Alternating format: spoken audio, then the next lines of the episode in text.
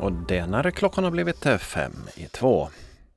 Regeringen Törnros var medvetna om att en hävning av färjeavtalet kunde leda till ett skadestånd på 11 miljoner euro. Det här visar handlingar som nu har blivit offentliga. I ett beslutsunderlag där man gjort en kalkyl för olika möjliga alternativ beräknas ett skadestånd på avtalsvärdet till cirka 11 miljoner euro. I dokumenten finns innan hävningsbeslutet inga beräkningar på ett lägre skadeståndsbelopp. I både tings och hovrätten argumenterade landskapsregeringen för att de hade rätt att säga upp avtalet med motiveringen att medel inte beviljats för verksamheten. Men i ett dokument daterat den 25 september 2019, ett mejl från advokatbyrån Widman Company som skickat, så skriver en jurist att deras initiala analys var att det inte var en giltig uppsägningsgrund. Skulle landskapsregeringen ändå göra det öppnar det upp för en betydande risk för skadeståndsskyldighet, skrev juristen. Och mer om det här i våra senare sändningar. Statsrådet har beslutat att gränsövergångsställena vid landgränsen mellan Finland och Ryssland ska hållas stängda till den 14 april 2024.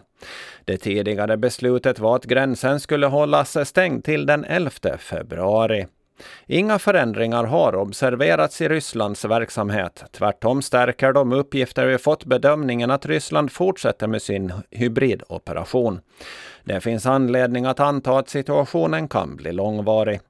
I Ryssland, nära vår gräns, finns det minst hundratals, men sannolikt tusentals människor som väntar på att kunna fortsätta sin resa till Finland, säger inrikesminister Mari Rantanen.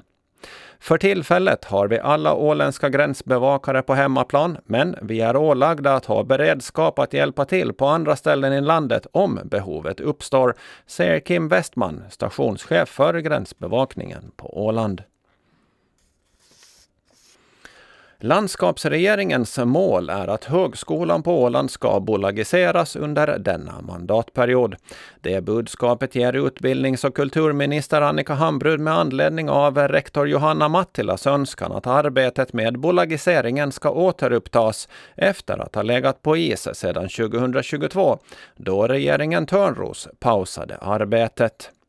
Johanna Mattila anser att bolagiseringen av Högskolan på Åland kan gå relativt fort om det finns en politisk vilja.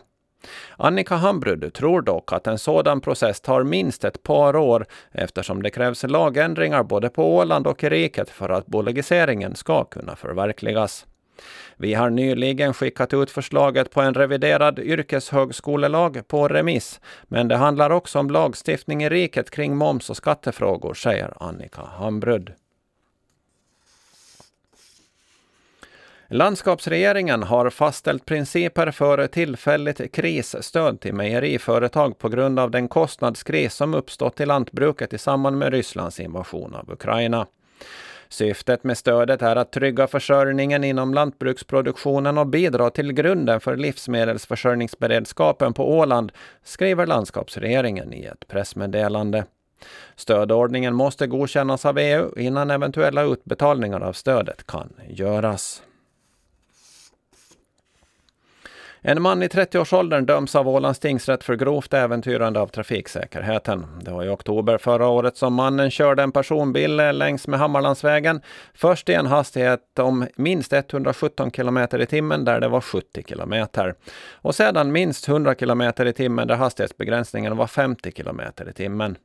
Och under färden mötte mannen två olika polispatruller som uppskattade mannens hastighet till 180 km i timmen baserat på tiden mellan mötena.